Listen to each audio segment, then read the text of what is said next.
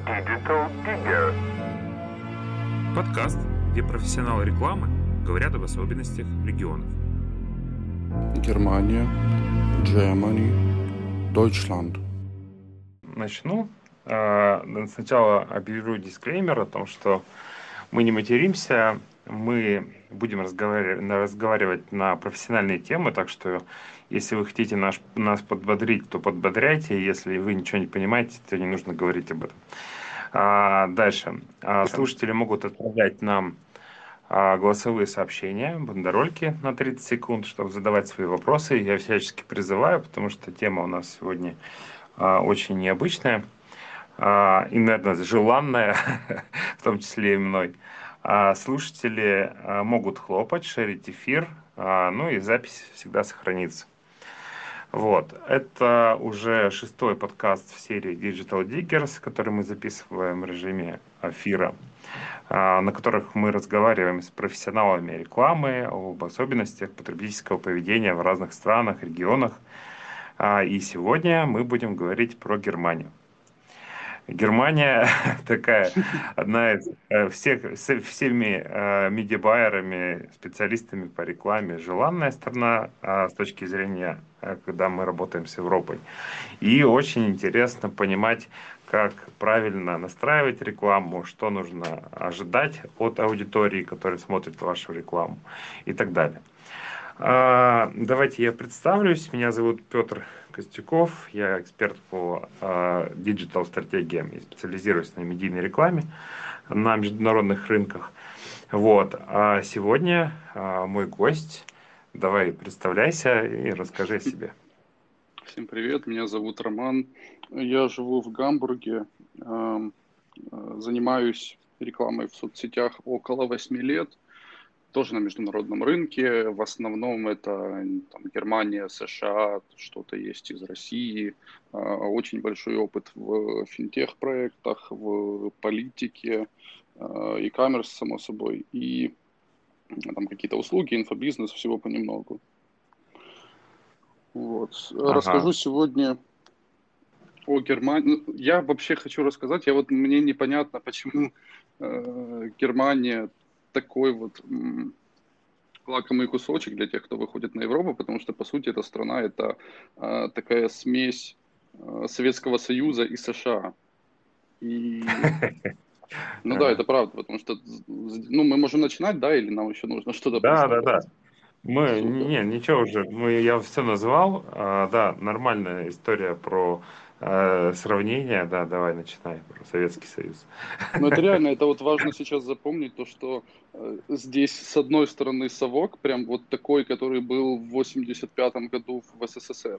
С другой стороны, здесь капитализм, монополия, куча денег и так далее. И прежде чем выходить на Германию, я вот когда жил в Украине еще, то у меня были проекты с рекламой на Германию в том числе, и когда я вот из Украины это все делал, у меня было одно представление. Там какие-то магазины, там что-то настраивал, какие-то услуги, там digital -агентство, в котором я работал лет пять назад, мы тоже рекламировали, в том числе вот на это DACH пространство, это Германия, Швейцария и Австрия. Вот, когда я приехал сюда, у меня вообще все перевернулось, потому что абсолютно все по-другому. Вот, к примеру, эм, если кто работает с ювелиркой, например, ювелирку немцы особо не покупают. Если покупают, то это какой-то масс-маркет, типа там, знаешь, Сваровский, вот что-то такое. Потому что важно понимать специфику. Важно, во-первых, понимать специфику того, что в этой стране очень много национальностей, помимо немцев. То есть я живу в Гамбурге, в котором 200 ты, ну, всего там около миллионов, около двух миллионов населения, из них 200 тысяч, то есть 10% русскоговорящих. Потом там, я не знаю, процентов 30 это турков и арабов, то есть по сути немцев самих по себе это только половина. И эм, немцы это очень экономные люди. Они там типа до 30 лет учатся, до 25-30, там кому как повезет. Потом они экономят. То есть у них может быть там, я не знаю, состояние пару миллионов, он будет ездить на какой-то там, я не знаю, на Volkswagen Polo, типа такого.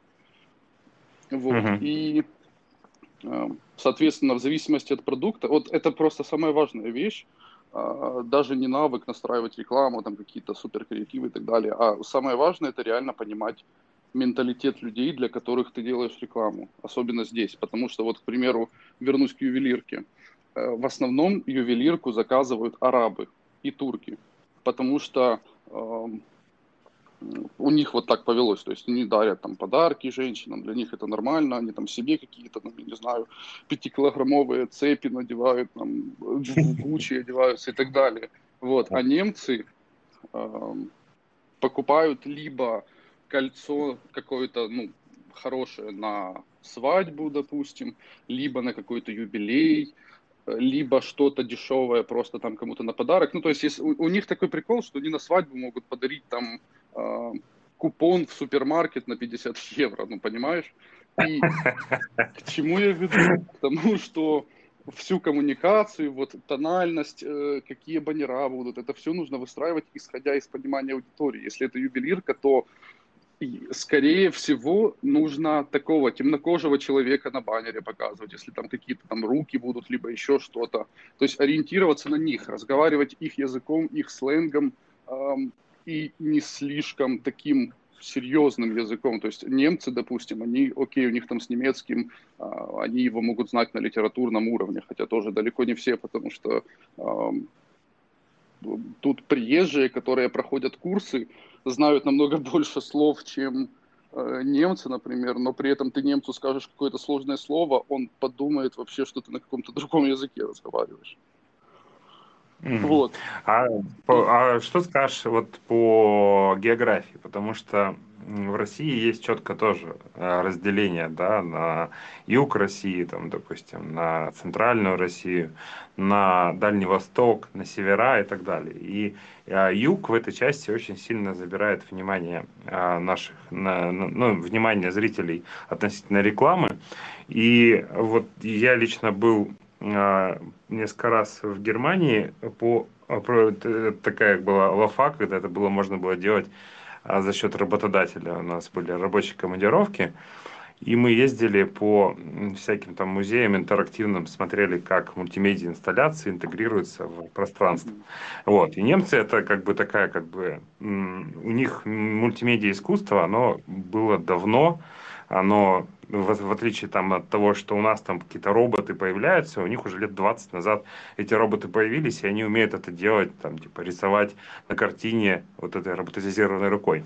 Вот. И мы, мы были в той части, которая, ну, такая, как бы, юг, да, то есть юг Германии, там, допустим, Франкфурт на Майне, вот, где, в принципе, э, очень много э, смешано с Францией, да, о том, что это южная часть, и там больше такое как бы э, э, больше состоятельное и капиталистическое э, отношение, да, или может ментальность есть такая, или нет, или я ошибаюсь? А, да нет, не ошибаюсь, здесь, ну, есть разделение на Бундесланды, это как э, области, типа того, ага. э, на земли, вот, есть более дорогие, вот, например, Восточная Германия э, менее обеспеченная, Западная Германия платит налог на солидарность, это помощь Восточной Германии в восстановлении. То есть все вот эти города Дрезден, Берлин и так далее, не получ... ну, там, правительства этих регионов получают э, поддержку от э, западных налогоплательщиков.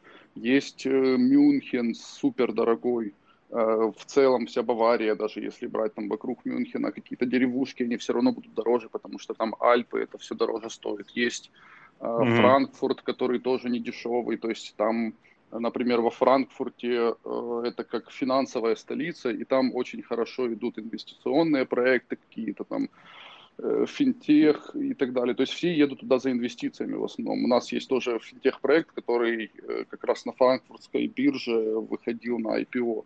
И есть тоже Гамбург, который, а, ну, по сути, самый, он второй самый крупный город в Германии, при этом сам, один из самых комфортных городов, и он очень обеспеченный, потому что это э, город с самым большим количеством миллионеров в Европе. И получается, что, ну, это реально есть такое разделение. И многие делают рекламу там на, только на определенные регионы. Например, есть западная Германия, в которой там э, типа Дюссельдорф, Кёльн, еще там какие-то города, они все находятся в 15 минутах езды друг от друга. Это как огромный конгломерат. Все айтишники пытаются туда попасть, потому что они там могут э, в деревне какой-то снимать квартиру за 500 евро. Там, а это по меркам Германии очень дешевая цена и ездить на машине mm-hmm. на работу в Кёльн, например, в какую-то нормальную контору.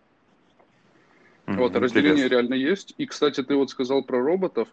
С одной стороны, ну это вот абсурдно, я же говорю, это совок и США. С одной стороны, mm-hmm. они 20 лет назад делали роботов, а с другой стороны, э, не во всех магазинах есть терминалы.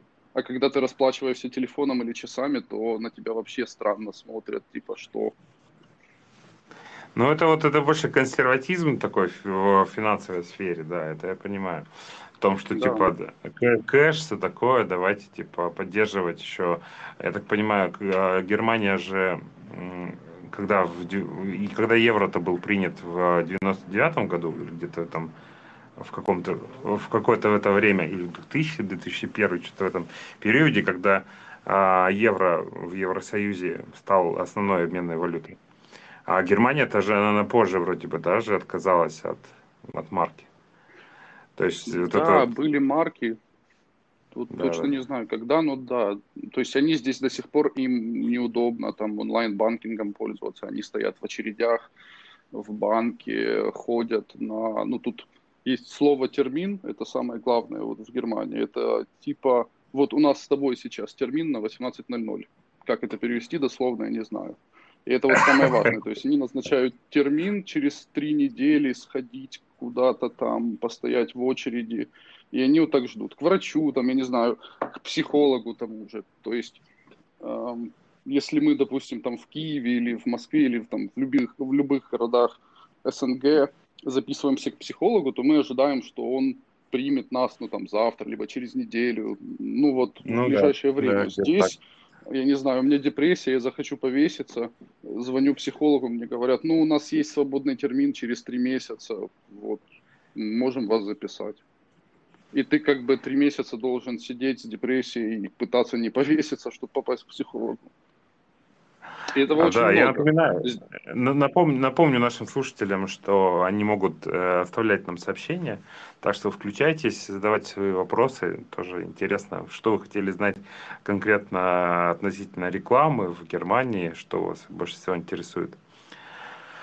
А, давай под, подвинемся в, в тему э, именно уже потребления, о том, что есть у нас интернет-магазины, да, я, в принципе, э, немецкий, он вообще, ну, как бы, я как раз ездил, когда по Германии, у меня, я думал, что я стану веб-дизайнером, я э, там изучал все это вот, немецкий дизайн, это все даже фанатело часть этим немецким дизайном.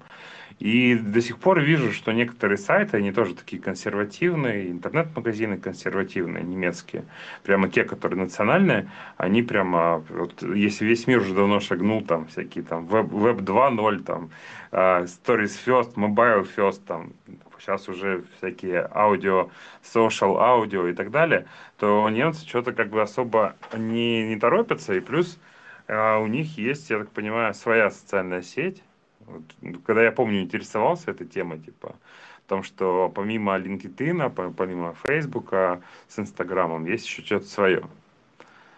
Да, Xing есть.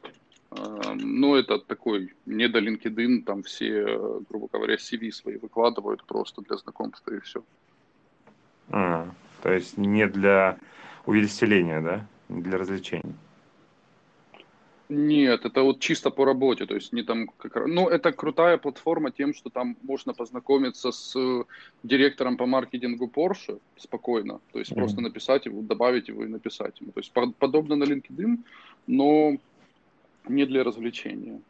А по поводу e-commerce, то э, есть, есть крупные монополисты, ну, то есть не то чтобы монополисты, а крупные проекты, Э, в зависимости от ниши. Вот, например, в одежде есть э, приложения, там, Zalando, ASOS и там еще какие-то, которые, по сути, занимают, наверное, 80% рынка одежды, и женской, и мужской, и так далее. То есть никто особо не заходит там в какие-то приложения Nike, Adidas, все пользуются этими приложениями, потому что это очень легко.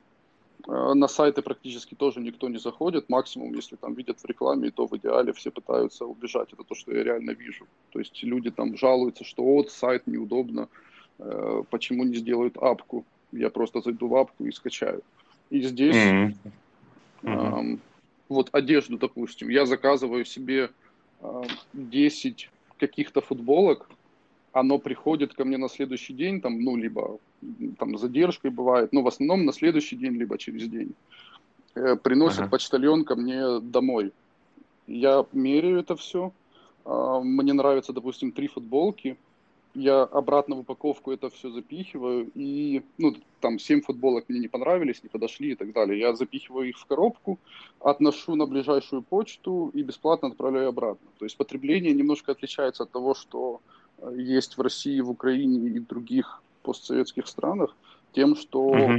мне не нужно ходить в магазин, здесь реально все заказывают. То есть мало кто ходит, особенно вот после э, локдауна. У нас на минуточку локдаун длится год, то есть то, что там в России было год назад, как там школьники жаловались, что не хотят в школу вернуться, у нас такой год. То есть мы год тупо сидим дома и пытаемся не сойти с ума. И, но я слышал, что потребление э, я слышал, что товарооборот на Амазоне увеличился в три раза в Германии.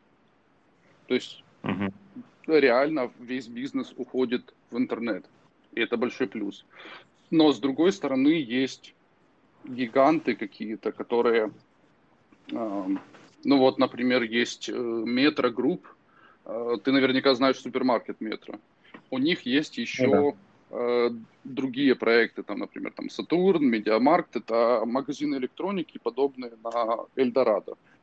Вот. Я, э, MediaMarkt у нас тоже был, да, он потом выпилился из Екатеринбурга, я помню эту историю.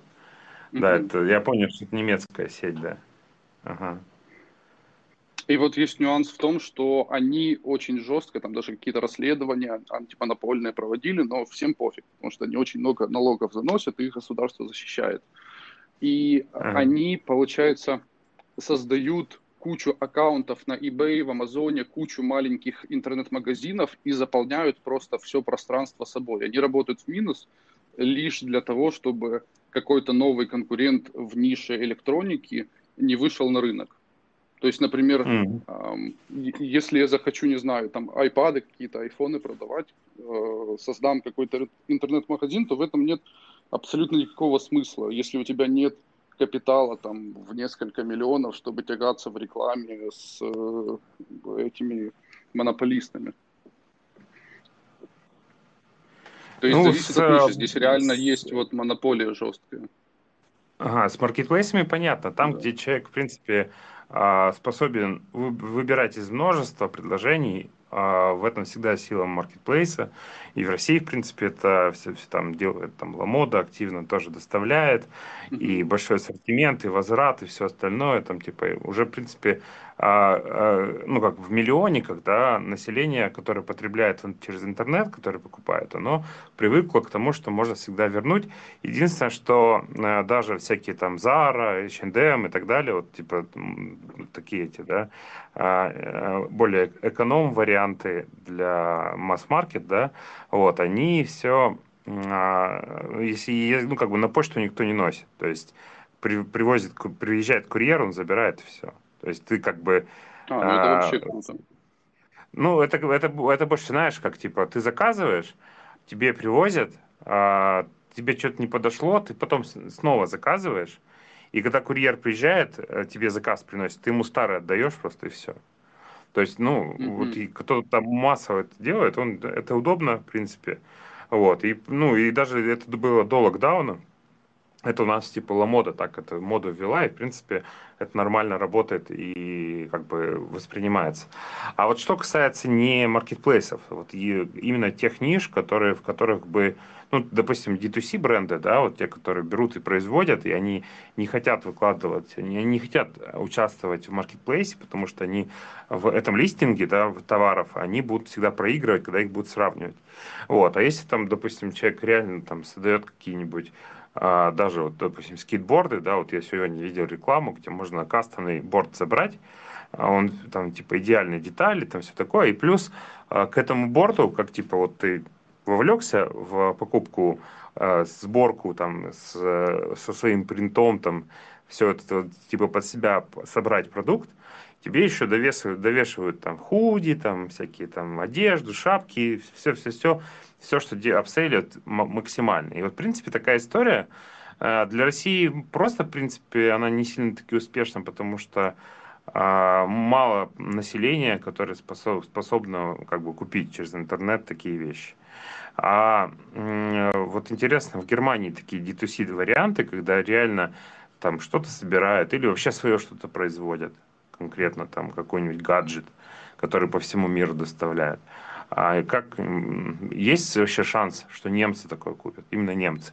С э, турками понятно, там и с арабами там еще э, здесь, здесь, здесь это отдельная тема, тут можно понятно. Там и в Израиле такое тоже может на арабов таргетироваться, вот и тоже им отдельно продавать. А вот по немцам интересно как. Угу. Смотря в какой нише, я думаю, что в теории могут, но не особо, потому что они все-таки привыкли. Они, они не особо э, запариваются вот в целом. Они привыкли жить на 3, 3 с плюсом, типа вот такого уровня, максимум 4 по пятибалльной шкале. И они реально, ну, почему здесь еда плохая? Потому что они просто не запариваются. И так же самое и в магазинах. Здесь какие-то вот такие бутиковые штучки проходят, но на какой-то узкий сегмент аудитории. И ну, немцам, наверное, все-таки проще что-то закупить, там, я не знаю, на Амазоне, какую-то вещь или, э, ну, там, либо что, потому что Амазон здесь повсюду очень быстро доставляет и так далее. И это реально проще, чем увидеть э, рекламу и перейти в какой-то там бутикового формата с индивидуальным подходом магазин. То есть у нас больше люди любят индивидуальный подход. Здесь же просто все шаблонно, под копирку, э, дешевле. Если дешевле, то вообще супер, лишь бы не сломалось, либо не порвалось, вот такого. Но при этом моя жена мечтает тоже создать апку, э, которая подбирает, ну там что-то с одеждой связано. То есть там человек фоткается, это все подбирает одежду под себя, меряет и так далее. Вот. Ага, я не знаю, насколько с, это именно немцам зайдет. С, с луками, да, я несколько таких апок видел, которых, типа, и луками люди делятся, там, типа, то, что они собрали, на секонд-хендах насобирали, там, и так далее, и плюс там все подписано и так далее, да, такая тема живая, но это норм еще, там, типа, Россия, СНГ, да, США, но что-то с Германией я тоже сомневаюсь, что такое может да. пойти. А, ну, давай про... Все ага. шаблонное подходит.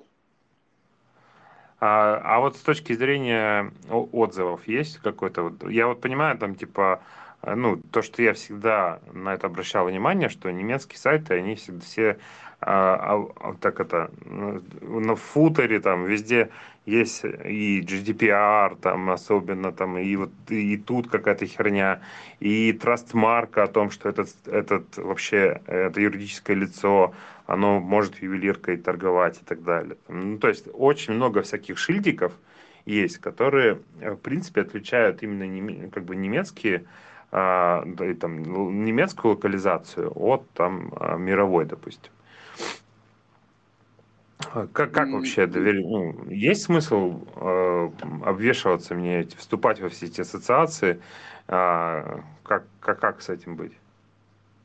Да, сто процентов есть. Похоже, как в США, я тоже вижу часто сайты с кучей всего, там, каких-то сертификатов, ярлыков и так далее, но здесь еще жестче в этом плане. То есть здесь любая бумажка, любой какой-то сертификат, э, любой отзыв – это must-have, потому что чем больше у тебя бумажек, тем ты, э, тем у тебя вес больше как у фрилансера, как у э, магазина, у которого там, я не знаю, 500 отзывов, пусть даже фейковых, но если там написано 5 звездочек, 500 от... цифра 500, даже просто там, даже если ссылки не будет, когда там на Trustpilot или любой другой ревьюерский сайт, uh-huh. если просто цифра 500, 5 звездочек, все, это для них какой-то бзик о том, что этому можно доверять. То же самое там я вижу у фрилансеров, которые а, обвешиваются всем чем угодно. Там я такие курсы какие-то прошел, там я участвовал, а, вот Facebook мне доверяет, э, там столько-то отзывов, там у меня есть видео отзывы, там я был на конференции.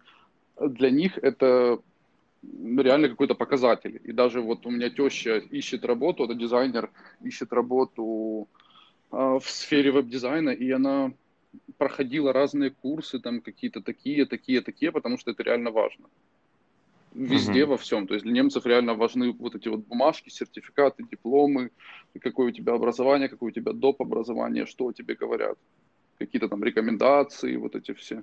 У меня, знаешь, еще относительно Германии было всегда некое такое, ну, когда я искал информацию по Facebook Ads, то э, как бы такие незаезженные вещи, которые типа эксклюзив определенный, да, с точки зрения знаний, вот, появилось, сейчас вижу. Э, эксклюзив с точки зрения знаний, это всегда были определенные а, там, типа, специалисты из немецких компаний, которые выступают на конференциях по всему миру. И вот я до сих пор там выделяю двух немцев, которые, ну, реально немцы, они э, выступают на, по всему миру на, на тему Facebook Ads, и у них их реально интересно слушать. И я считаю, что немцы все-таки как бы имеют какое-то сообщество. Может быть, вот я ошибаюсь, что внутри Германии этого сообщества может быть и не быть, а вот с точки зрения участия вот этих вот э, специалистов, да, э, на, может быть, в международных или на английском языке конференциях и так далее, оно может более активно. Что относительно сообщества думаешь? Ну вот, мне кажется, все-таки в России, в Украине сообщество и покрупнее, и они более такие какие-то ламповые, знаешь, там встречи организовывают, и специалисты ага. тоже не сам, далеко не самые худшие. Здесь есть по Facebook, я знаю, буквально 2-3 специалиста на всю Германию, которые постоянно вот что-то организовывают, что-то, какие-то тусовки. Там э, Зимон Маде из э, Кёльна, э, агентство mm-hmm. AdBaker. Он постоянно ну, вот из, из, из AdBaker, да, из AdBaker. Только у меня, у меня знакомый там а не Симон, а что-то то ли Поль он, или по, как, что-то на П, короче. Какое-то имя на П. Э, вот, или Паул, или что-то в, этом духе. Ну, понял, да. И, и а кто еще? Там есть э, Торбен, один из Мюнхена. Из Гамбурга есть там фрилансер, который, э, я не помню, как его зовут, он такой в очках, он тоже постоянно вот во всех этих тусовках, я его часто вижу, он мелькает лицо. Ага. Вот. А так, то как какие-то сообщества, ну, пока что вот именно во время локдауна, возможно, раньше было, но все равно даже онлайн-сообществ как таковых особо я не вижу. То есть у нас в СНГ это намного более продвинуто, а в США и подавно. В Германии оно mm-hmm. все-таки более все закрыто, и в Германии э, редко вообще в целом делится э, рекламное агентство на какое-то узконишевое бутиковое. В основном это мы делаем все подряд. То есть и эм, как основная услуга у многих здесь веб-дизайн, а не реклама. Ну, то есть э, веб-сайты, IT и так далее. Ага, да-да-да. Ну, у нас вот, просто как очень... раз была история с тем, что мы перенимали немецкую там э, историю с идентикой. То есть вот это типа корпоративная идентика, э, персональная идентика, то есть всякие создания там фирменных стилей, а, типографики, там шрифтов и все такое, то, что типа вот основополагающее для граф-дизайна. И это да, это да, это мощная вещь нет. Давай да. послушаем. Есть два сообщения, вот записали. Окей. Так, а, Саня Солод. Добрейший вечерок, а, приятного эфира. Такой вопрос по Германии. Скажите, пожалуйста, а, сколько нужно ждать, например, какой-то там сервис по медицине, имеется в виду, допустим, вы хотите сделать себе рентген. Какие действия? То есть вы идете к врачу и поясняете врачу, что вы хотите рентген, или просто, ну, то есть даже если врач говорит, окей, хорошо, типа, через сколько будет рентген сделан, то есть сколько нужно ждать. И можно ли сделать рентген по желанию бесплатно, я имею в виду. То есть вы там просто захотели как бы а, в силу своего возраста захотели проверить свой скелет, например, полностью. То есть там позвоночник тролливали. То есть нужно ли вам какая-то причина, чтобы доктора убеждать, или это можно сделать без всяких проблем? Ага, такой чекап, типа. Давай. Есть что Да, интересный тему? вопрос. Ну да, это рубрика «Как я сходил к врачу» — это отдельная тема. Здесь, эм, ну, это вопрос не совсем про, по рекламе по нашей теме, но в целом про Германию, я думаю, будет интересно людям послушать.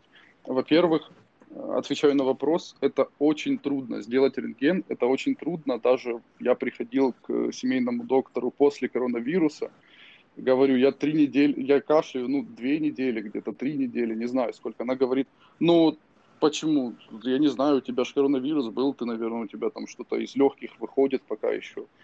А, ты ж не умираешь, все окей. Дала мне на палец эту штучку, вот эту пульс мерить там и э, кислород в крови. Кислород, вот, да, говорит, в крови. Тебя, вот, она говорит, у тебя 97-98, все нормально, ты не умираешь, зачем тебе делать рентген? Я говорю, блин, ну, мало ли что. А она говорит, ну, если ты будешь три недели беспрерывно кашлять, тогда мы тебя отправим на рентген. И я сижу такой, ну, я же болел 5 января, сейчас 26 получается, ну, я как раз три недели и э, кашляю. Вот так на ходу просто выдумываю. Она говорит, ладно, все, иди с Богом, на, вот тебе справку на рентген, э, едь туда я туда еду и делаю рентген, чтобы проверить скелет, но я не знаю, как мне нужно изощряться. То есть, в принципе, медицина в Германии э, построена так, что, ну, там, я не знаю, мне от ангины ромашковый чай назначали, моему знакомому делали кровопускание, когда он в больнице лежал, потому что ему плохо было, но никто пока еще не мог понять, почему ему плохо, и он говорит, мне плохо. А они такие, ну, давайте мы у вас кровь с вены возьмем, типа такого это трэш просто. Ну, мне вообще медицина в Германии напоминает, вот знаешь, если сравнивать с нашей постсоветской, то у нас эм, суперврачи, такие как универсальные солдаты, э, но при этом с бананом в руке, а не с автоматом. А в Германии они обставились вот этим всем оборудованием, но при этом, ну, вообще просто... Я, мне трудно просто без мата сказать что-то хорошее в них. И, и получается, как просто обезьяну в э, супер навороченный танк посадить, и обезьяна ничего не понимает, что с этим танком делать. Это реально какой-то трэш просто вот с медициной. И ну, мне моментами страшно. То есть реально страшно, когда я чем-то болею. Мне страшно, что меня просто не спасут. Да, приедет скорая за пять минут, но они у меня будут, типа, пока там какие-то анализы возьмут через два дня, и я буду лежать в больнице, ждать их, еще два дня, а потом после того, как они их возьмут, они у меня будут просто кровь с вены брать, потому что не понимают, от чего меня лечить. Ну вот на таком уровне медицина. У тебя при этом стационар положат, да? Да, я плачу страховку. Эм, у нас с женой на двоих страховка получается 600-650 евро в месяц. И она покрывает э, все критические заболевания. То есть, например, э, если лечить зубы, то Э, покроют только там, если у меня зуб болит, то страховка все покрывает. Если я хочу поставить виниры, то лучше поехать в Украину и поставить, потому что здесь они будут стоить там 1020-25 евро.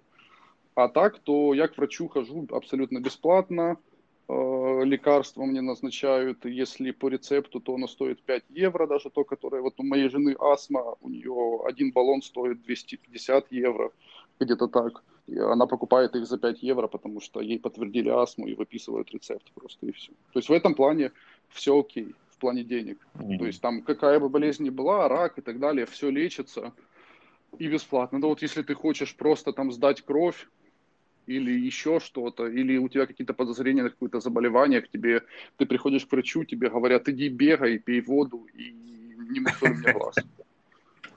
Ну, понятно, такой, типа, артиллерию такую, мощь, тем более еще за а, такие цены, да, они должны настроить такую воронку подшивания всяких а, тех, кто как бы симулирует симптомы. Давай послушаем еще. Да. Здравствуйте, отличный эфир, спасибо большое. Вопрос следующий. Uh, у меня клиент сейчас из Германии uh, пытается открыть новый финансовый сервис для малого и среднего бизнеса. Посоветуйте мне что-нибудь, пожалуйста. Угу. Важно уточнить, какой финансовый сервис. Я вот как раз у меня основной проект это финансовый сервис, подобный революту, но с упором больше в трейдинг и инвестиции. И сильно зависит от того, какой... Ну, в принципе, любой финансовый сервис в Германии зайдет на ура. И очень прибыльно, пусть э, в долгую, пусть там э, полгода он будет работать в минус, это нормально. Полгода, год мы тоже работали в минус, причем там типа минус полтора миллиона евро. А потом реклама начала, там профит начал увеличиваться, увеличиваться, увеличиваться с э, с, по мере того, как бренд э, начал набирать вес. Вот. И это вот вышло в профит. Это вот моя рекомендация по финансам. В принципе, да, тут, наверное, любой проект будет работать сначала в минус, а потом в очень большой плюс. А Но если ты, интересно... Ты говоришь, ты говоришь про вес. Это у вас да, был пиар, да, пиар, размещение а, в СМИ, что у вас было, помимо того, помимо рекламы? Да, все возможные размещения в... Во-первых, очень много рекламы на Ютубе с высокими бюджетами, то есть там проект изначально с высокими бюджетами. Если э, мне сейчас дали бюджет только на Facebook до 3 миллионов евро в месяц, я просто физически не могу их открутить я там в районе там полумиллиона застрял как-то и не могу. То есть там очень большой бюджет в целом на маркетинг, и он постоянно увеличивается. И мы делали размещения и в а, там всякие Bloomberg, Forbes и так далее. То есть и пиара очень много было, и выступлений там какие-то тоже очень много было интервью с владельцем и подобное, и видеорекламы mm-hmm. тоже было много. Ну и в целом ну, люди же смотрят, люди все-таки... Ага. Э, говорю, что люди смотрят, они же все-таки... Какая бы реклама ни была, даже если она сугубо коммерческая, то если она мелькает в ленте по пять раз в неделю, то все равно это тоже на бренде как-то сказывается. Через полгода он просто вспомнит. А, ну да, то есть мне нужно инвестировать, значит, я иду туда-то. Угу. Давай еще Максима послушаем. Привет. У меня такой вопрос. Смотрят ли немцы на количество подписчиков? Изучают ли они социальные сети в плане накрутки? Какое должно быть соотношение лайков, ну, то есть я имею в виду подпис подписчиков к э, количеству отзывов для того, чтобы для немца э, этого было достаточно для того, чтобы совершить покупку? У нас есть такая еще проблема, что они очень консервативные, то есть они не пишут ни лайки, не, не, не пишут комментарии, не ставят лайки, хотя мы точно знаем, что они читают, что они следят. Это для примера там наше сообщество, то есть у нас там почти для каждой страны есть свое сообщество клиентов, и Германия это просто трэш какой-то. Из них ни лайк не выжить, ни коммент, ничего. Но зато там за какие-то конкурсы, то есть мы им говорим, что вы можете и будете участвовать в розыгрыше там продукта какого-то, то там просто может быть 50-70 отзывов в день, хотя до этого там 70 отзывов ты мог собирать там 3 месяца. Ага, интересно. Про social proof ну, да, и это... про да, подписчиков, да. Ну, это похоже на правду. Я думаю, не особо не заморачиваются. В принципе, немцы не любят тратить время впустую, и они особо не заморачиваются. Если они хотят что-то купить, то они, ну, если это реклама, то, скорее всего, они не будут заходить и проверять, э, сколько подписчиков на странице и прочее. То есть, э, если там в сторис немец увидел рекламу и ушел в магазин, то он уже в магазине будет смотреть отзывы. Поэтому количество подписчиков, я думаю, вообще не в приоритете. Вот. Ну а по поводу активности, да. То есть, если какая-то халява есть, то они будут тратить время. Если халявы нету, то они, ну, в общем, они могут написать комментарий в двух вариантах. Либо э, что-то плохое написать, какой-то плохой отзыв, э, просто вот свою ярость, весь гнев выплеснуть в одном комменте, либо э, если какая-то халява есть, они будут в этом участвовать. То есть ради купона на 10 евро в Lidl они будут сидеть полчаса там что-то вот изощренное придумывать. Это правда. Интересно. А знаешь, мне еще э, вспомнил тему о том, что кто-то когда-то рассказывал о том, что немцы, э, ну, в принципе, закон о рекламе, он очень сильно э, ломает историю всем блогерам, которые занимаются продукт плейсментом. И если эта, эта реклама не подписана, что это реклама, да, что это не нативочка, да, что как бы, и, то тебя могут покарать за это, за, за такое размещение. Есть такое вообще? Да, могут в суд подать. К этому вот э, все вот эти законы по поводу конфиденциальности здесь работают, я думаю, в первую очередь, как и, возможно, в США. Но вот именно Германия и там Скандинавия, они особое внимание этому определяют, и если им показывают какую-то рекламу, которую они не хотели видеть, они либо будут какие-то гневные комменты писать, особые, эм, вот прям какие-то коренные немцы, которые любят спорить, любят писать куда-то письма в полицию, они реально будут писать письма э, в полицию о том, что я не хотел видеть эту рекламу, э, зачем вы мне ее показываете. То есть здесь принято, здесь принято писать письма, жаловаться, э, подавать в суд – у всех есть страховка, тут разные виды страховок, есть одна медицинская, другая там на технику, третья на авто, э, четвертая на то, что кто-то врезался в твое авто, а не ты в кого-то, пятая адвокатская, и вот адвокатская почти у всех есть, потому что адвокат нужен почти всегда. Все всегда судятся, особенно если ты предприниматель. У тебя постоянно какие-то суды, какой-то неадекватный клиент подает на тебя в суд за то, что ты э, на 50 центов больше с него денег съел, он подаст на тебя в суд за то, что у тебя реклама была на английском, а не на немецком. Мы живем в Германии, ему не нравится смотреть рекламу на английском, типа такого вот. Да, интересно. Это вот, да. Да, да еще Макса слушаем. Не хотел загружать вопросами, но все же еще один вопросик. А, по поводу вот монополистов, которые, ну, скажем так, всякими э, разными способами влетают на рынок, то есть берут количество. Мы тоже с этим сталкиваемся, ну, просто исходя из того, что наш продукт самый дорогой и качественный. Конечно же, мы получаем э, бешеное количество комментариев там про то, что, ну вот, смотрите, такой же продукт, и он стоит там в три раза дешевле. То есть э, на каких площадках где больше всего э, немцы смотрят. Ну, то есть мы...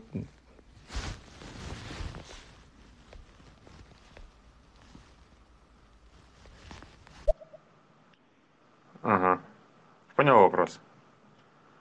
Да, в принципе. Ну, смотрят, опять же, Amazon э, как основной marketplace. Э, там сравнивают стоимости товара. Есть еще какие-то разные Э, там какой-то что-то там 24, я не помню, как сервис называется, сравнение цен. Э, ну, там сравнение цен между магазинами, то есть это работает как e-каталог э, или Hotline, вот такого рода проекты. Смотрят, тоже там заходят на eBay, сколько это стоит БУ, если оно в нормальном качестве, то могут БУ купить, если это касается какой-то техники, либо там велосипеда. Тут есть еще аукционы, но это отдельная тема. Вот, например, если машину покупать, то многие участвуют еще в аукционах, эм, чтобы сэкономить, там, я не знаю, 500 евро или пару тысяч. Например, там какой-то S-класс стоит 38 э, тысяч на eBay, BU или там на других автоплощадках, а участвуя в аукционах, его можно купить, например, не за 38, а за 34 тысячи. Но это вот скорее автотематики касается. А в плане товаров, то смотрят как новое, сравнивают, так и БУ, и опять же зависит от ниши. То есть смотря что, в целом, да, если у тебя какой-то продукт дороже, чем у всех, при этом ты не гигант, у которого там, ну, которого все знают, у которого магазин на каждом шагу, и, э, ну, прям все, каждый житель знает об, об этом магазине, о бренде, то, скорее всего, купят в этом бренде чем у тебя. И даже если у тебя будет немножко дешевле, то, скорее всего, все равно купят в этом бренде, потому что ему доверяют, потому что они понимают, что если им что-то не так придет, то им вернут деньги, там все будет по-честному, им доставят завтра, а не через две недели и прочее, прочее. То есть есть недоверие к э, стартапам, к новым проектам, особенно в e-commerce. Mm, Скорее пойдут на marketplace покупать. Давай тут еще вот Макс вот добавил. Да, у нас был такой прикол, что мы на креативе написали на все 30%, а когда немцы заходили, то они увидели там, что 30% не на все продукты, а только на комплекты, например. Ну и все, там началось в комментариях. В общем-то, мы им потом дали купон, который дает скидку на все продукты, но этим купоном никто не воспользовался. Типа, срач, срач был, как бы удовлетворились. Да, ну, прикольно. Тут такая история. Немец это человек, вот для меня это человек, который всех бесит, который дотошный, сидит постоянно, читает все законы, все договора, то есть э, здесь принято подписывать договор на рекламу, например, если ты подрядчик, здесь э, тебя будут полгода проверять, э, вы будете полгода подписываться, там, обсуждать какие-то условия, торговаться и прочее, прочее, и только через полгода вы можете подписаться, потому что им нужно очень много времени на то, чтобы прочитать договор, все обсудить, переобсудить еще 500 раз, но при этом, когда вы подписались, то э, они подписывают сепу с тобой, и тебе четко, допустим, 30 числа каждого месяца заходят деньги на счет. Если не, не заходят, на них штрафные санкции и заходят потом еще больше денег. То есть тут две грани. С одной стороны, нужно долго тянуть, чтобы подписаться, с другой стороны, все очень четко. Если вы подписали договор на два года, то вы будете работать два года, даже, даже если ты ничего особо не будешь делать, потому что а, для них расторгнуть контракт будет дороже, чем просто платить тебе дальше. Смотри, а что вообще относительно, есть ли какая-то такая как бы отклонение с точки зрения потребления разных видов рекламы? То есть, э, понятно, есть там медийка, YouTube, ну, Facebook с Инстаграмом, которые тоже там display ads дают формат. А есть поисковая реклама. Интересно вот именно SEO и поиск, да, email маркетинг, там вот как раз история с э, почтой, ну, с, с, ну, как бы с электронной почтой, с обычной почтой, с смс рассылкой. Вот как бы интересно про эти каналы. Есть ли какая-то закономерность? Потому что э, в Штатах, да, ну, довольно-таки популярная тема почта, email, да, потому что э, там даже спам, и ты просто на, на, наковырял какую-то базу, по этой нелегальной базе ты начинаешь рассылать, и таким образом у тебя получается первые там тысяча клиентов, ну, получить можно. А также плюс, там, если ты куда-то подписался, э, зашел в интернет-магазин и подписался на email рассылку, это тоже клево, это все будет читать, открывать и так далее. Вот. А в, что касается, э, ну, кто, кто пытается там продавать какие-то сложные продукты, э, B2B истории через э, таргет, да, через медийную рекламу, часто получается плохо, потому что а, в принципе, вот эта вот в Соединенных Штатах история, она должна заходить со стороны потребителя. То есть вот, человек должен загуглить условно какое-то решение, найти на твой сайт и оставить заявку. А если ты типа пытаешься ему что-то втюхать, ну, не иком, да, не то, что не масс-маркет, а то, что сложное, необычное какой-то стартап, это заходит довольно-таки сложно. Нежели, опять же, тот же спам, какое-то случайное письмо, которое пришло через e-mail, оно вот будет нормально воспринято, в, в отличие от обычной рекламы, э, дисплейной рекламы. А как вот немцы относятся к этому? Интересный вопрос, частично похоже на США, но при этом на спам реагируют очень критично. Опять же, будут писать письма в полицию, выяснять, кто это отправил. Кто-то, скорее всего, поведется, но процент конверсии будет намного ниже, чем в том же США или там каких-то других странах, где доверие больше. Э, очень не любят, когда в их личное пространство вторгаются. Касательно смс, ты говорил, это э, я ни одной смс не получал, хотя я подписан на всех, но к смс-маркетингу здесь вообще крайне критично относятся, ни в мессенджеры, ни просто смс-кой практически. Максимум могут там прислать, что ваш заказ будет тогда-то, тогда-то, и все. А каких-то акций э, не присылают, потому что к этому очень негативно относятся. Email-маркетинг, в принципе, работает, если на него подписались.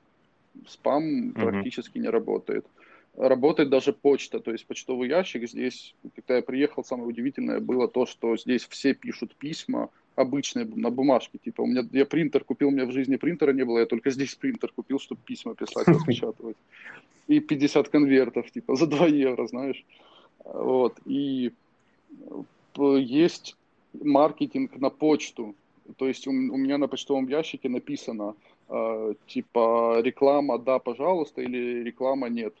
Я написал реклама «нет», а тем, кто написал зелененькую такую плашечку, выставили на почтовом ящике, им присылают всякие просто письма какие-то с предложениями, даже в офисы, то есть если на офисе написано, что он готов принимать рекламу, то им присылают э, в письме какое-то коммерческое предложение, либо там какие-то каталоги и так далее. И, uh-huh. ну, это как и в B2B, так и в B2C работают.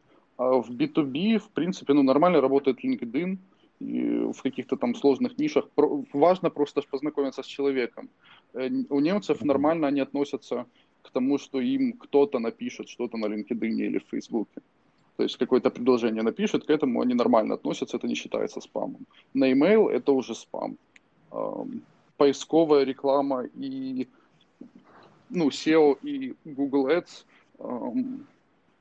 смотря в какой нише. Во многих нишах туда просто невозможно выйти, потому что конкуренция сумасшедшая просто. Там в минус работают, это как бренд-площадка уже. Там все вот эти вот гиганты-монополисты работают в минус, лишь бы для того, чтобы просто в поиске быть в топе и в SEO, и в э, Google Ads. Ага.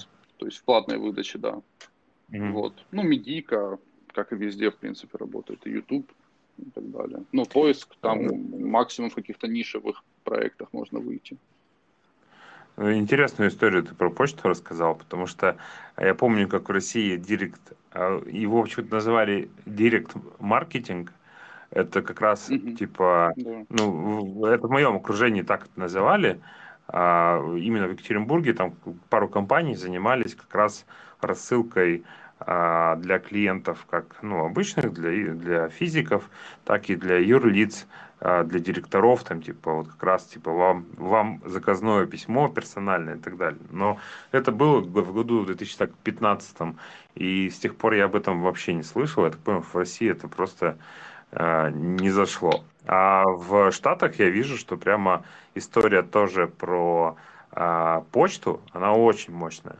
Прямо о том, что а тебе на твой почтовый ящик, как обычный, вот который у тебя около дома, тебе шлют дофига всего. Ну и плюс в офисе тоже э, обычная почта бумажная, да, она работает очень круто. Вот, интересно, да. Давай послушаем, тут еще у нас э, Саня Солод задавал вопрос. Я немножко поясню к предыдущему сообщению, что э, в Лондоне, где я живу уже довольно долго, с 2014 года. А, здесь это вообще огромная проблема. То есть я ждал рентгена с 12 марта. То есть 12 марта кое-что случилось, я пошел к врачу, и рентген сделали только сегодня. Вот ответ будет через неделю. То есть, ну, здесь вот с этим вообще жутко плохо. И по прибытию, скажем, сегодня в госпиталь на рентген – мне пришлось буквально упрашивать человека сделать рентген, потому что он сказал, цитата, «Я думаю, что у вас там просто а, мускулы, там что-то еще, нерв или мускулы». То есть вот он так вот умеет пред, предугадывать. Вот. Или у него в глазах рентген устроен, я не знаю. Жуткая история, конечно. Да, это, это жутко, но это правда в принципе, думаю, во всей Европе. Я знаю, что в Чехии нормально лечат, в странах Балтии более-менее нормально лечат. А в каких-то, может, еще странах, но вот Германия, а, а, в Швейцарии еще неплохо лечат именно в плане отношения врача к пациенту. А Германия, Нидерланды, Британия, Ирландия, Скандинавия, Испания везде очень как-то не особо заморачиваются над здоровьем в принципе. То есть лечат, да, там после 40, например, какие-то болезни определенные. То есть здесь даже эм, ну, есть такие заболевания, то есть у нас в семье это было, есть такие заболевания, которые в принципе не лечат вовсе. Мы летали в Украину, чтобы полечиться там в частной клинике с оборудованием, которое намного новее, чем здесь в клиниках.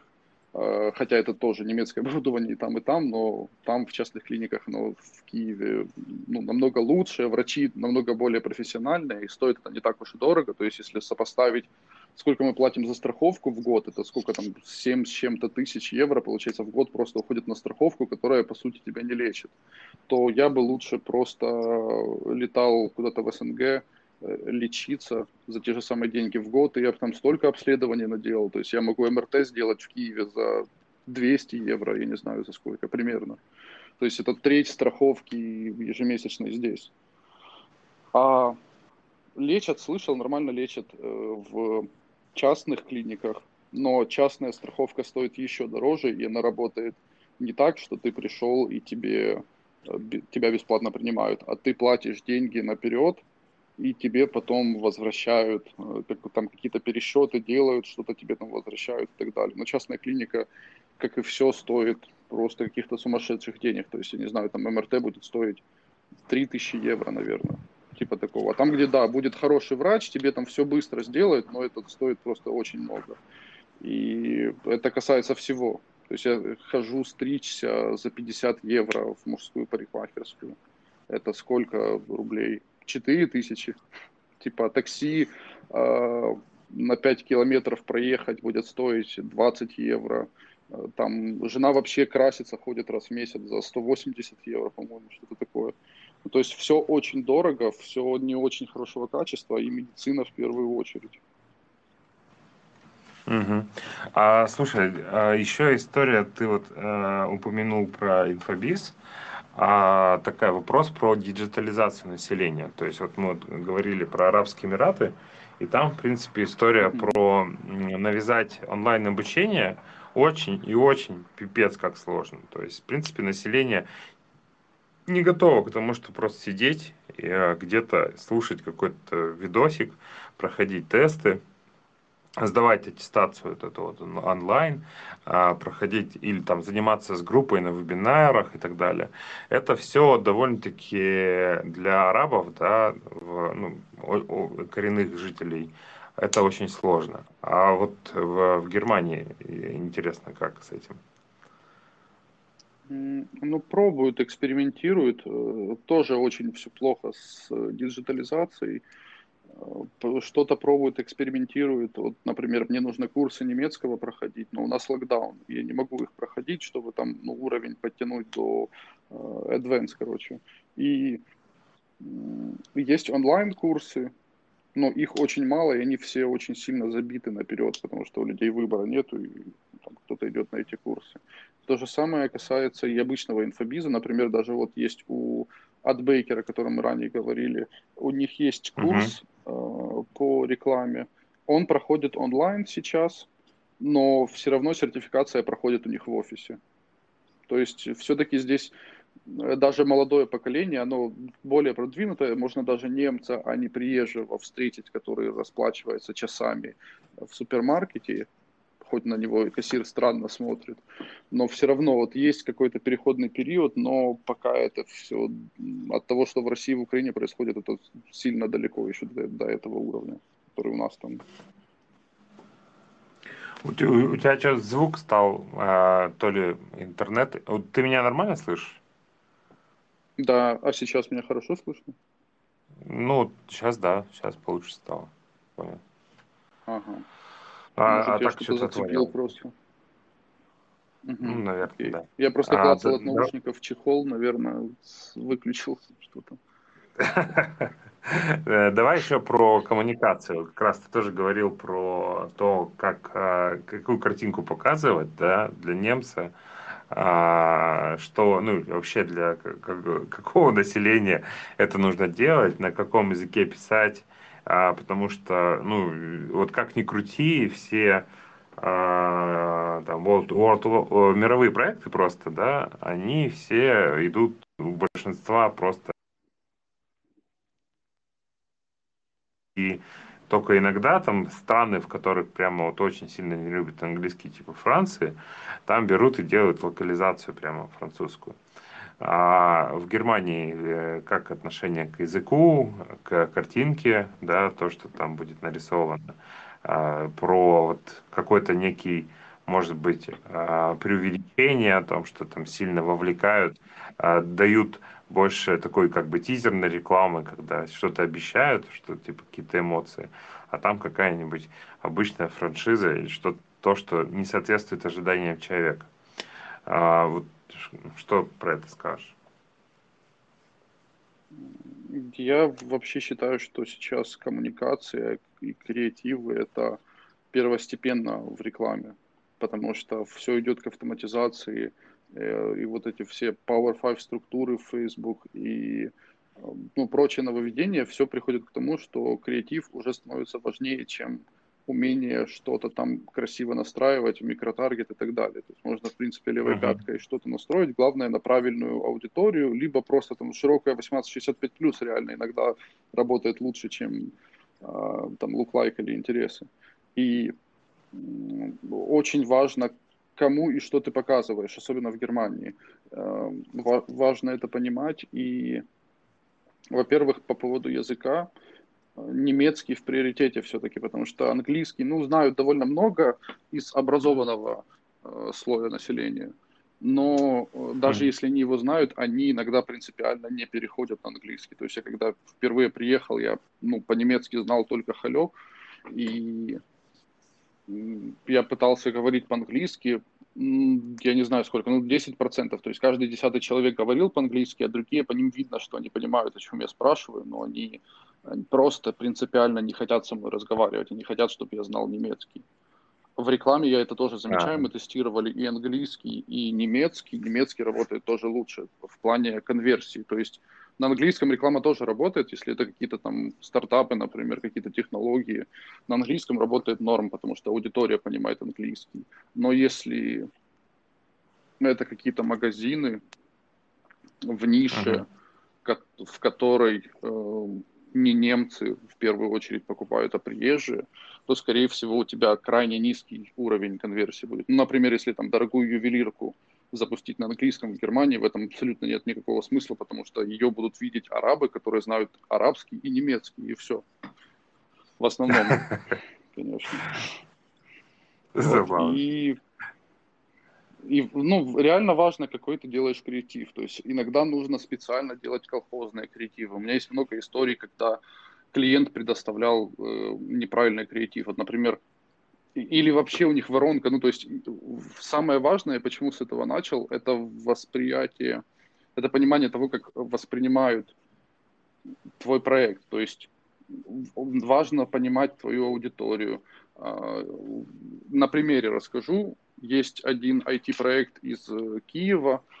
А, это B2B, они там делают аналитику для крупных компаний, какие-то там сайты, а, очень сложные, там, с чеками там, по 200-300 тысяч евро, и они пришли с каким-то ну, там, продукт по аналитике, который относительно недорого стоит, то есть там 5-10 тысяч евро, и решили потестировать, как оно будет работать в Германии. Вот. И они скинули креативы, которые, я им говорю, ну, во-первых, здесь ошибки, то есть э, там просто в Google переводчике перевели, и там есть ошибки. Это важно исправить, потому что немцы дотошные люди, они не любят ошибок. Это окей, они исправили. Потом креативы выглядят слишком красиво. То есть для Украины, России это окей, когда все выглядит красиво, там сайты, заходишь на сайт, там летают какие-то элементы. Здесь нужно, чтобы было конкретно. То есть не красиво, а вот конкретно, по сути и подробно.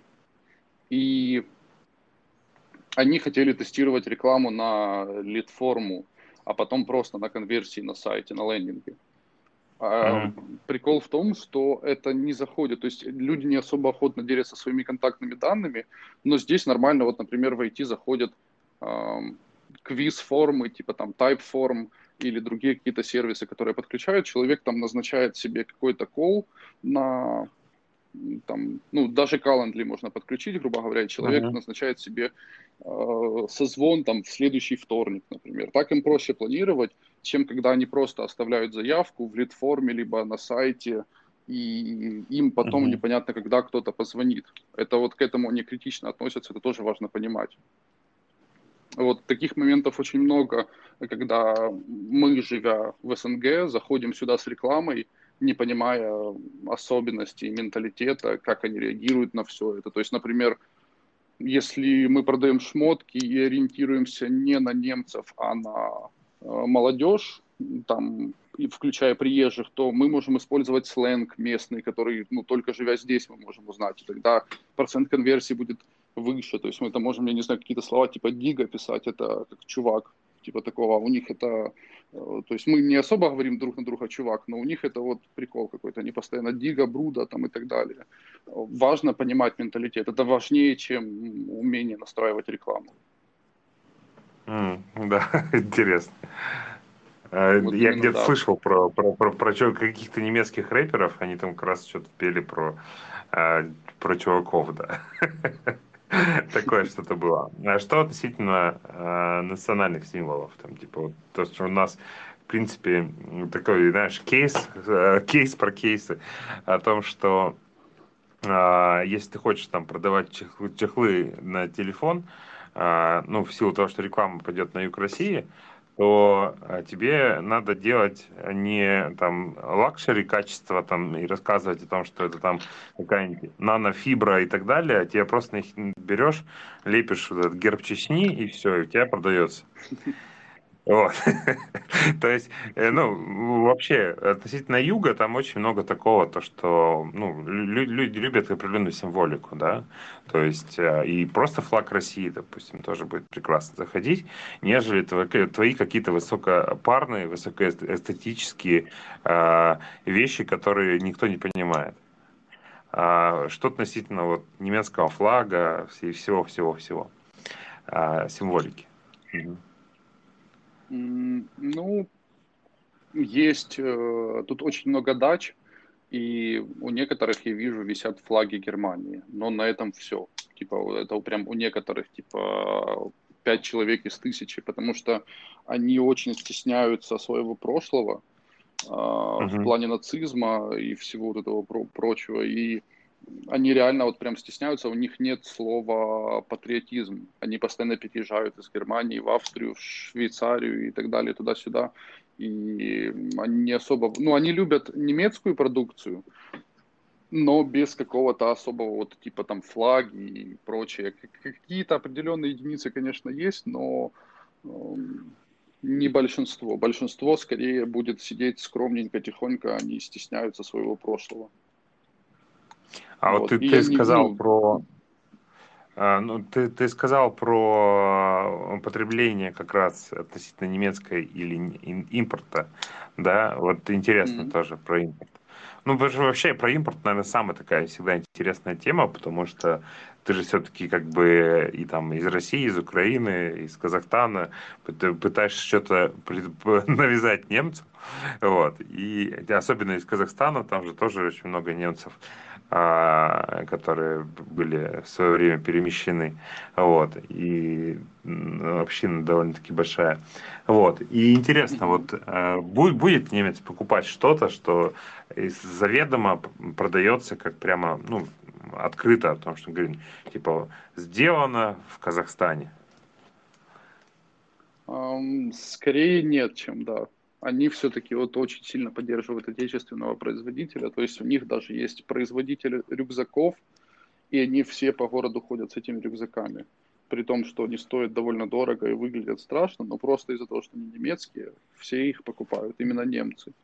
А, в плане зарубежных... Ну, э, шмотки, в принципе, покупают как русские, так и китайские, турецкие в разных магазинах. Британию здесь очень сильно покупают, ну, заказывают оттуда с разных площадок, с магазинов. У меня жена даже заказывает что-то вот именно с британского магазина, потому что они там доставляют там что-то в районе недели, типа пять дней что-то типа такого. Но если там написано сделано в Казахстане, ты пытаешься это немцу продать, скорее всего, он не купит. Опять же, там, ну, если мы говорим о большинстве, то нет, они будут покупать немецкое. Какой-то, какая-то там, какой-то сегмент небольшой совсем что-то будет покупать не отечественное. А был у тебя опыт с э, Кикстартером? То есть является ли кик, ну и вообще краудфандинг и там в частности Кикстартер а, неким таким пруфом а, для немца? То есть понятно, что это все уровень стартапов, да, потому что здесь нет а, потому что ну, люди собирают инвестиции на свой проект, это заведомо такая как бы непонятно. Код, код в мешке. Будет, не будет. Потому что я лично сам э, покупал что-то, мне вот до сих пор уже прошло несколько лет, а, и я, я смотрю там а, состояние дел, и там написано, что, допустим, а, китайский производитель моторов нам временно отказал, и мы вам ничего не можем сделать, давайте еще подождем. И вот эта вот история, как а краудфандинг, она имеет определенную аудиторию свою. Есть ли среди немцев эта аудитория? Популярна вообще такая история? Я вообще, кстати, о Кикстартере, вот сколько здесь живу, столько я о нем и не слышал. Потому что скорее нет, потому что стартапы, здесь есть другие методы финансирования стартапов, и они просто не нуждаются в Кикстартере. То есть их поддерживает, э, там, начиная от государства до различных фондов и инвесторов, которые охотнее дают деньги здесь, чем там, в СНГ. Ну, то есть настолько же охотно, как и в Силиконовой долине, например. То есть не понимают риски, mm-hmm.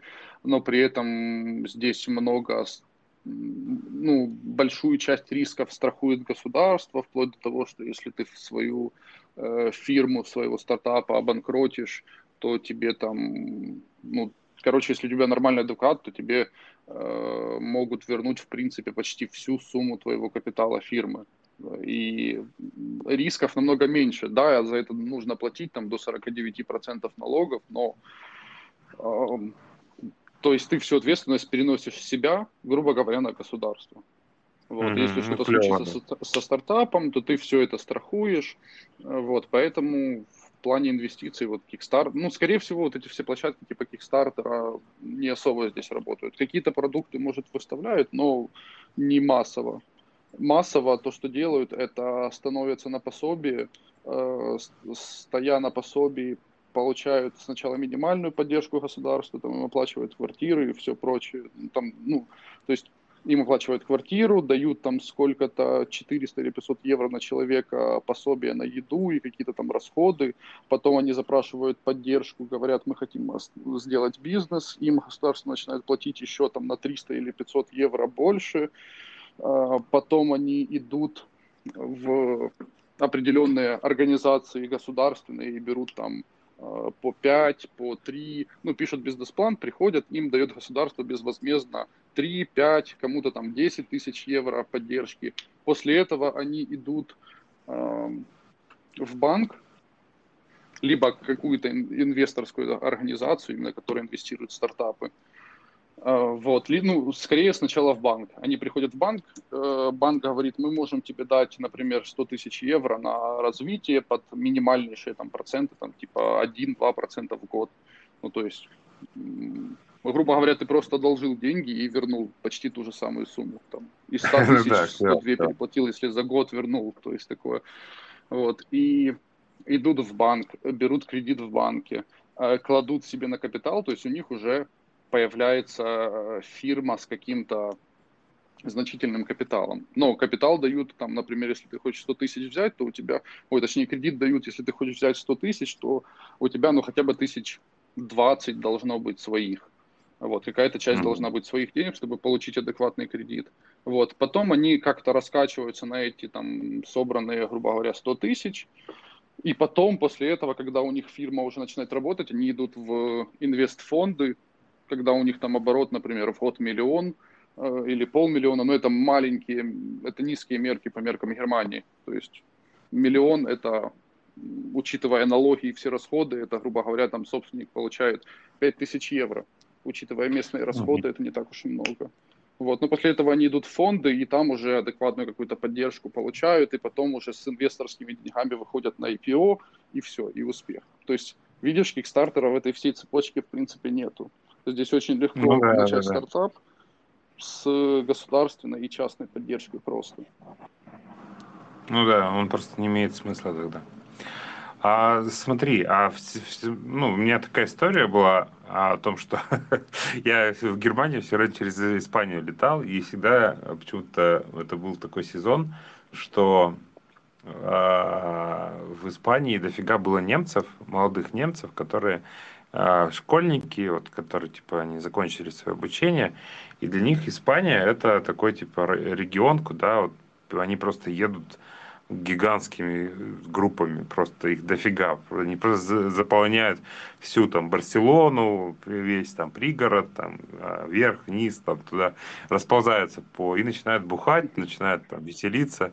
А, это такая типа немецкая молодежь. И испанцы, они а, часто от этого сильно стреляются, но при этом они понимают, что немцы, они им дают выручку очень большую, да, и зарабатывают на нем, на немцах очень много. Вот. И по, по идее, вот типа туризм это такой типа продукт, который, в принципе, немцы готовы покупать, как я вижу. То есть я не знаю, как это происходит сама, сама покупка, конечно, может быть, это опять какая-то ассоциация, это все бабки дает, и они едут и так далее. Вот. Но все же а, есть определенное потребление того, что есть за, ну, где-то ну, за рубежом. Да? А, с туризмом тут как бы понятно, о том, что и, и есть такое. Может быть, есть какой-то продукт, который реально покупают за, за границей.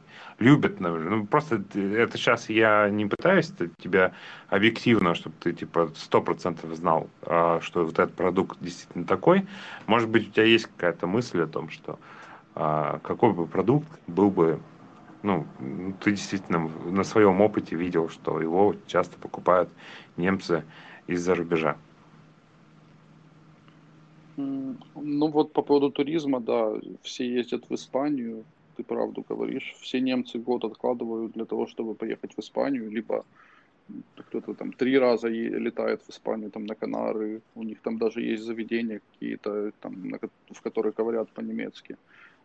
Из-за отсутствия солнца в Германии, скорее всего, поэтому постоянно в Испанию летают и в какие-то южные страны отдыхать. В угу. плане каких-то продуктов зарубежных, ну, любят, тут есть русские магазины, они, я часто вижу даже немцев, помимо русских, они покупают, например, там водку э, русскую, там, где Горбачев прям написано, вот они водку покупают русскую, потом эм, какие-то продукты. Для них все вкусное, вся наша еда супер вкусная. Они ее просто в основном не пробовали, но если им дать попробовать, то они подсаживаются очень быстро, потому что в Германии отвратительно готовят, в принципе. Э, вот, да, кстати, один из моментов, они многие летают куда-то там в Польшу, например, кто-то, кто шарит, летает в Россию или в Украину, э, и они там просто едят. То есть они ходят по ресторанам, смотрят, какие там крутые рестораны э, и, и дешевые. То есть можно сходить там в Киеве в супер крутой ресторан с классным интерьером, и поесть втроем на 50 евро, и это, ну, то есть это очень огромный стол будет. Можно и на 10, и на 5 поесть, но для них 50 евро оставить в ресторане, это в принципе дешево, потому что здесь рестораны дорогие и не очень вкусно, и а, не очень с интерьером, э, вот. То есть ресторанная сфера, ради этого они ездят, чтобы пробовать что-то новое какие-то там машины, может быть, покупают, но это очевидно, все везде все разное покупают.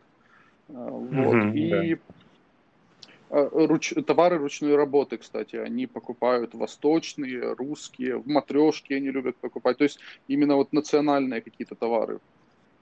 Типа ковер могут купить турецкий, э, либо там кто-то реально матрешек покупает, кто-то э, балалайку, кто-то там медвежью шкуру, вот такое вот все. какие-то национальные товары тут очень круто заходят. Тут есть даже магазины, как бутики, э, в которых там... Ну, тут есть бутик, например, недалеко от нас, в котором продают только фиолетовые товары. То есть фиолетовые платки, фиолетовые вазы какие-то и прочее, прочее. Они вот такое вот все любят. И это же в основном все привезенное. Это такая подборочка, да? Всего фиолетового. А, а вот да. давай еще вот такой последний, я думаю, вопрос, потому что мы уже долго разговариваем. Я думаю, тебе просто уже полтора часа это долго.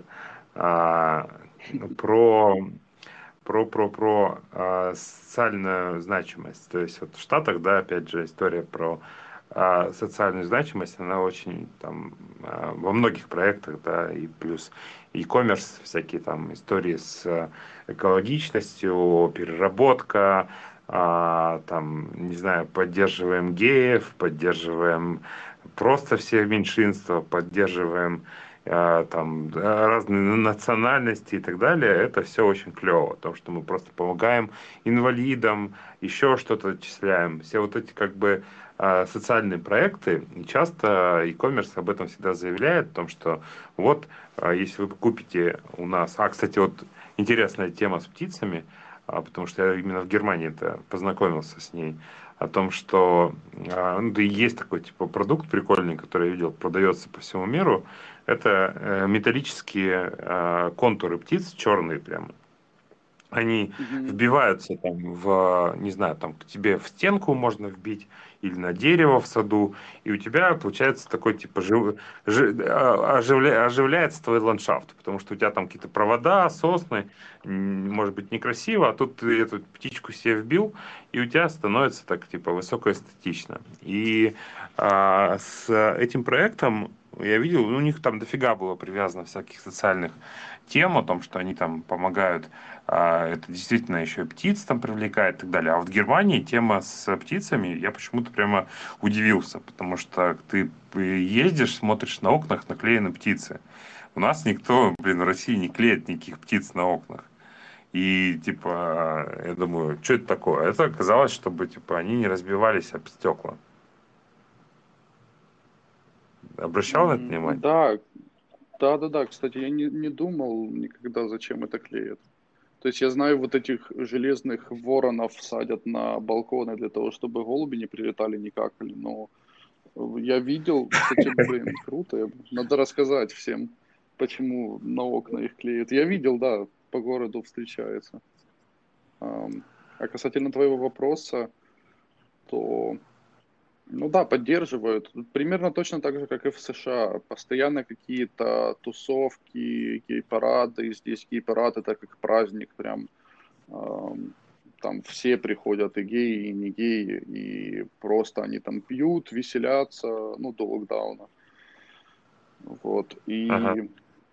много в центре ЛГБТ флагов висит на офисах и повсюду. И я слышал даже, что ну, это вот в США начнется и дойдет и до Германии тоже. Там, по-моему, NASDAQ сказали, что чтобы торговать на бирже своими акциями, в твоей компании должен быть определенный перечень сотрудников. Типа там два гея, да, да. один азиат, три, ну вот. Да. Да, да, да. И да. здесь вот примерно то же самое. То есть они весь этот опыт повторяют за США. И я раз сидел в Австрии, это не Германия, но похожий менталитет, в Вене с другом э, на набережной, на лавочке что-то ел, и к нам просто на лавочке подсели два гея, начали там обжиматься и все такое. Это, в принципе, здесь повсюду, и это очень сильно поддерживается. Эм, и если какой-то проект поддерживает ЛГБТ, либо если он экологичный, там что-то они делают экологично, это вообще вау, восторг. А если два в одном они делают и то, и то, то это все. Это запрос на лидеры рынка просто. То есть поддержка ЛГБТ и еще и против ага. угольных шахт. Это все. То есть можно в рекламе прямо вот так вот ставить две эмблемки, все будут покупать. Не знаю, почему они ага. так сильно парятся по поводу этого, но да. То, то есть точно так же, как и в США все. Да, ну вы надо сделать, ремарку про то, что в, в Германии А раньше радиоактивные отходы в шахты э, скидывали. И потом э, уже только сейчас начали вывозить эти отходы, потому что шахты начали разрушаться, там в почву попадать и так далее. Это, типа способ а, э, вот этого типа немецкий способ утилизации, он перестал работать. И начали вывозить во все остальные страны и переходить на вот всю вот это вот возобновляемые источники энергии, все такое там типа, mm-hmm. да, массово. А, давай послушаем тут у нас а, новое сообщение. Да, да, ребят, привет, очень приятно а, вас слышать и приятно смотреть, видеть, что кто-то из Германии есть, потому что я сам из Германии тоже. Вот, по поводу птиц тоже добавлю, что мы на балкон себе также купили две пластиковых вороны, потому что голуби здесь обычно балконы засирают, дай бог. Удивительно. А я, а я наоборот, я наоборот хочу на балкон. У меня на балконе есть небольшой такой как огород, там какие-то травы растут. Я их прошлой осенью посрезал, а, и они опять выросли весной. Но я хочу туда скворечник, наоборот, поставить, чтобы они прилетали и какали в огород мне на балконе. Наоборот, да, получается. Ну да, забавно, потому что ну, я, я вообще в России вообще не встречал. Может быть, на юге есть такое, действительно. А я живу на Урале, у нас тут ни юг, ни, си, ни север, непонятно что, ни гор нету, ни, ни, ни равнина вроде бы тоже. Короче, ни рыбы, ни мяса, и вроде такой никаких а, таких вот особенностей среди а, там фольклора или вообще в населении о том, что кто-то что-то там заботится, кроме обычных российских там, блин, советских скворечников, ничего, ничего нет. Вот. Ну, давай, я предлагаю заканчивать. А, если у наших а, слушателей есть еще вопросы, а у меня то задавайте. один вопрос отображается еще. У тебя нет? Да, но я смотрю, тут, знаешь, я типа научился давай послушаем. А, прикольно, тут вышло обновление стерео, и он иногда текст распознает и пишет, что там говорится, да, прямо текстом. А. Ну и плюс я вижу этот э, гистограмму и понимаю, что там что-то очень короткое. Добрый день, спасибо за эфир. Помогите, пожалуйста. Мы занимаемся потребительским, продажей потребительских товаров в сфере fashion и хотим тестировать Европу, в частности Германию. А, хотим сделать сайт на английском и протестить креативы. А, насколько важно, чтобы сайт был на немецком языке или достаточно англоязычной версии, насколько это влияет там, на конверсии в целом. А, и какой бюджет таргета в Инстаграме, в Фейсбуке, может подходить для теста. Ну, в целом, может быть, расскажете, какие, какая стоимость CPM, например, в Германии. Спасибо. Оказалось очень интересный вопрос. По теме, да. вот, спасибо, Максим, за вопрос. А я его э, зря игнорировал. Я, видать, по аватару испугался, думаю, опять какие-то э, это, школьники развлекаются. Ну и просто, как бы, гистограмма, она не дала мне знать о том, что это действительно нормальный, адекватный вопрос. Угу. Давай про, про, начнем с CPM. а, потому что, в принципе, мы знаем, что в России он, допустим, там может быть 3-4 а, бакса, в, там, в UK это может быть 10, 15, 20 баксов легко, а в Штатах это может быть 30, 60, 70 баксов. То есть э, сколько в Германии вообще среднее по больнице. Ну и вот про вопрос Максима. В среднем, я думаю, где-то как в UK. Дешевле, чем в США, однозначно. Даже в B2B, а, если говорить о B2B каких-то сложных нишах с узкой специфичной аудиторией, то это 20 где-то там 40 а, долларов или евро. В принципе, неважно. А, если в целом по больнице, то от 10 до 20 евро где-то так. CPM это считается адекватный, нормальный. То, иногда у меня бывало 8, и я показывал, и мне говорили вау. Но, опять же, не, CP, не, не CPM единым, но где-то 10-20. По, по поводу вопроса, Я думаю, лучше на немецком все-таки тесты проводить, потому что мы уже обсуждали, что довольно критично относятся к языку.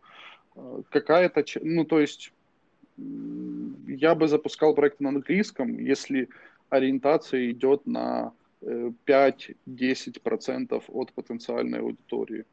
Если ты хочешь получить 100% аудитории, то 100% на немецком нужно делать, потому что э, многие английского не знают. Это не лучшая страна, во-первых, где знают английский, в основном только обеспеченное такое продвинутое население, даже среди стариков, ну, есть обеспеченные разумные люди, они знают английский, но очень много так же самое и не знают.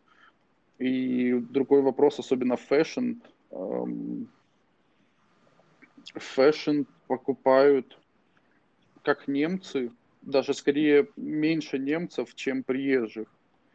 Э, потому что турки, арабы, русские, они все охотно деньги относят в эту индустрию.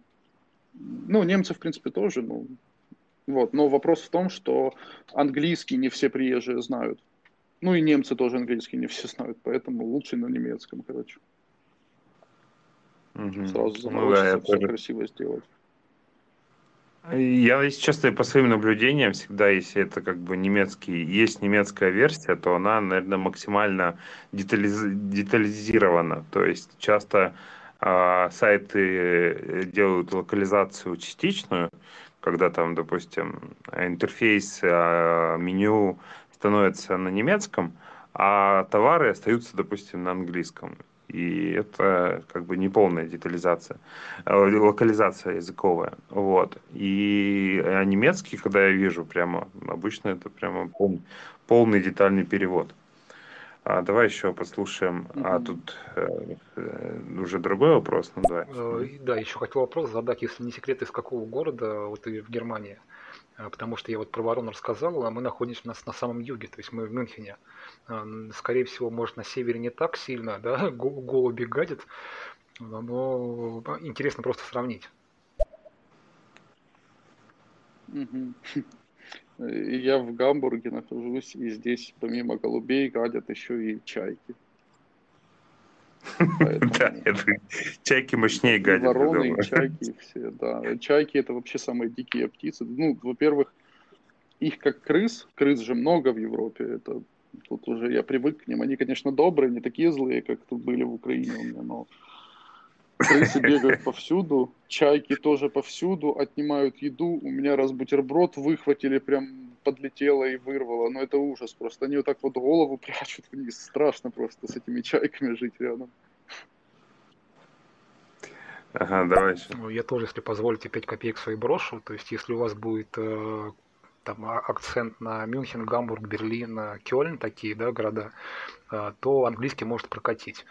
А вся остальная Германия скорее лучше все-таки на немецкий, потому что к языку действительно очень критично относятся, и если вы в Германии, то нужно говорить на немецком.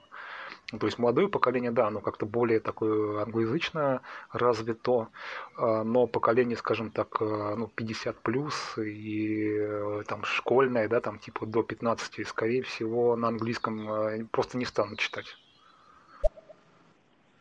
Да, очень интересно. Ну да, в принципе, он подтвердил мои слова. Я до этого тоже говорил, что определенная часть населения по-английски говорит, но если заходить в Германию, то лучше с немецким языком. И моя критическая рекомендация переводить с переводчиком, а лучше с двумя. То есть не в Google Translator просто перевести, там, даже если вот ну, с русского на немецкий очень плохо переводит, с английского на немецкий чуть получше переводит – но лучше перевести с переводчиком, а потом еще дать какому-то другому переводчику на проверку, на редактуру этого всего, потому что очень критично относятся к языку местные mm-hmm. люди.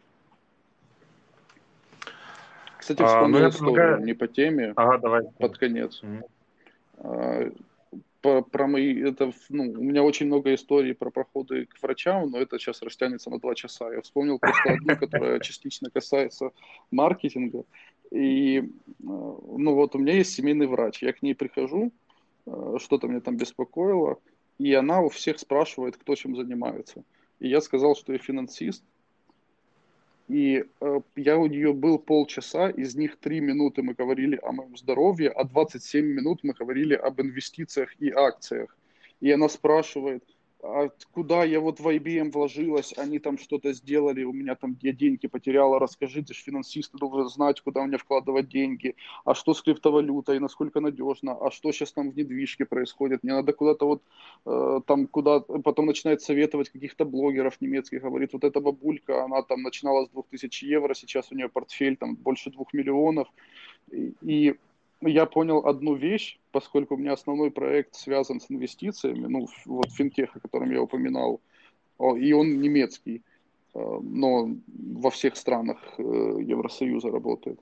И я понял одну вещь, то, что нужно реально заморачиваться в плане обычного стандартного маркетинга, исследовать аудиторию, понимать, кому что ты продаешь, э, детализировать все это, потому что оказывается, что врачи здесь, ну, до меня вот тогда дошло осознание, что врачи не до конца врачи, они предприниматели, потому что в основном врачи здесь это частные практики, ну, частная практика просто.